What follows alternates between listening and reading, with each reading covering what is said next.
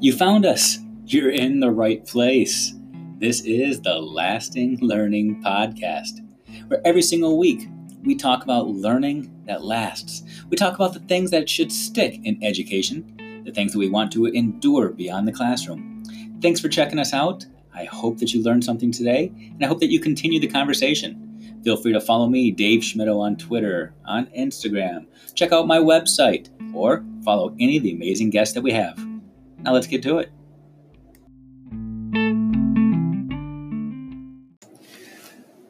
So, this week we're going to talk about something that really matters, something that I think oftentimes gets overlooked, especially when we're talking about schools and education. It gets overlooked by people like me, people that get to sit in, a, in an office and make decisions and spend dollars and hire and fire and basically um, do a lot of things that get in the way of real teaching and learning. What does matter in schools? Pretty simple teachers. Teachers matter more. Teachers matter more than programming. Teachers matter more than administrators. Teachers matter more than artwork on the walls. Teachers matter more than flexible seating. Teachers matter more than any any software, any textbook, any curriculum, teachers matter more. We know this because in school systems, we spend between 60 and 75% of the entire budget for the year supporting teachers, supporting teachers in their salaries and their benefits. Um, we, we recognize the value that a teacher has on a child's life. At least we say we do we we recognize it on the surface. But when it comes down to the nitty gritty, the day to day, the decisions we make, do we really value teachers? Do we put our heart and soul into providing teachers with the resources and the tools necessary to be successful? Or do we often try to circumvent the teachers to try to find success in other ways? So let me just give you a couple of examples. I'll let you ponder this, I'll let you think about it, and then we'll wrap it all up.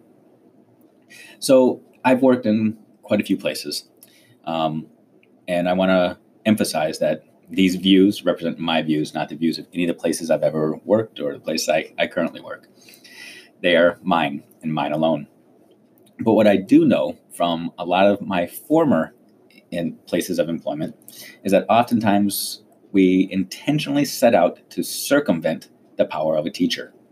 For example, we might have some intervention programs in place. We might have some students that have traditionally and historically struggled so instead of providing a teacher with additional resources or additional training, we go out in search of software, computer programs, internet sites, or supplemental materials for somebody else to try to teach kids. We put kids in on computers and tell them to, to go play some some computer games to enhance their math skills or enhance their reading. We take the teacher out of the equation. We we circumvent where the power really is. You know, there's been research out there galore that talks about the, the effects and the impact that teachers can have on kids through various practices and, and pedagogy. You know, we can talk about John Hattie if we want to. We can talk about Benjamin Bloom. We can talk about any major research study that's been out there. And we, we know that having high quality teachers delivering content and delivering materials to students is where the magic is. So, this is a challenge for members of leadership teams whether you are a teacher on a school improvement team, whether or not you are a leader by designation and by title, or just somebody that wants to go out there and drive increased performance. When you're looking at changing results, changing students' success, changing destinies, do you look for ways to circumvent the teacher, to work around the teacher, or do you look for ways to enhance the teaching? So let me give you a couple of analogies outside of the classroom and I tend to always fall back on my sports analogies, so forgive me, but here are a couple. So I think about basketball, for example, and um, you can debate whether or not he is the best player in the NBA or not, but one of the best, and I would argue probably the best player in the NBA, is a man by the name of LeBron James. LeBron James is phenomenal. He's outstanding. He's he can dribble the ball, he can shoot the ball, he can dunk the ball, he can play defense when he wants to, he can rebound, he can really do it all if you are a general manager, if you're the person responsible for putting together the team and you have LeBron James on your team, let me ask you, do you look for ways to circumvent LeBron James? Do you look for ways to, to make sure that LeBron James doesn't have to be involved in your offense and in your defense? Do you look for ways to, to make sure that you can distribute the ball, pass the ball to other players other than LeBron James, thinking, hey, if I can, if if if we can keep the ball away from LeBron, then LeBron won't have to do all the work. Or do you look for players that can complement LeBron James, knowing that he's the best, knowing that he has the ability to take over and dominate a game and make a huge difference? Do you look for people and players that can help support that?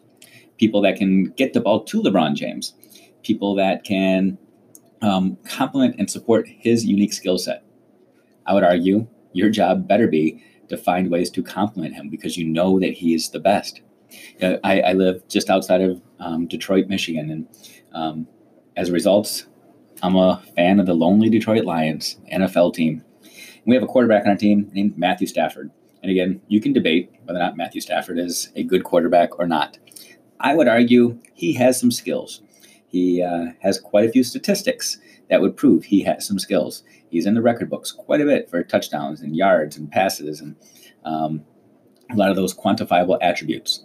Well, the Detroit Lions in recent years have decided that they were going to try to put their money in other places outside of complementing Matthew Stafford.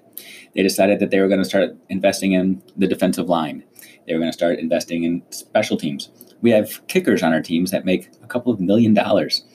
And instead, um, we have wide receivers that are basically no name guys.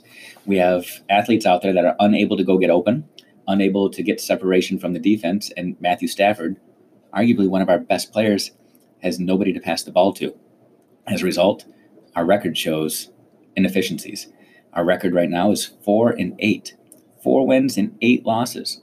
Even though we have arguably one of the best quarterbacks on the team, he's unable to do it alone because we haven't complimented him. Oftentimes in schools, we put ourselves in a vicious cycle where we know where our best athletes are, where our, our best performers are, where our, our difference makers are. And those difference makers are in the classrooms teaching kids.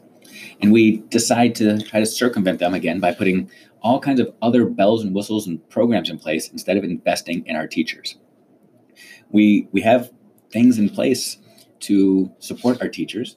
We've got evaluation protocols that we can use to truly give teachers feedback, meaningful feedback that can lead to enhanced professional development, personalized professional development to take teachers to that next level we could be spending all of our resources on just enhancing teachers' ability to perform their craft by bringing in some of the experts that, that could t- help teachers analyze student evidence, to focus on standards, to help them with increasing student engagement. Or we can take those same dollars, invest them in the next best program, the next textbook, the next computer software, and continue to get the same results. Because when we do that, we send a message that teachers don't matter, but we know they do. Teachers matter more. We need to make sure that we are doing all that we can to enhance, to support, and to stand beside our teachers, helping them increase their performance, helping them increase their game so that our students ultimately win.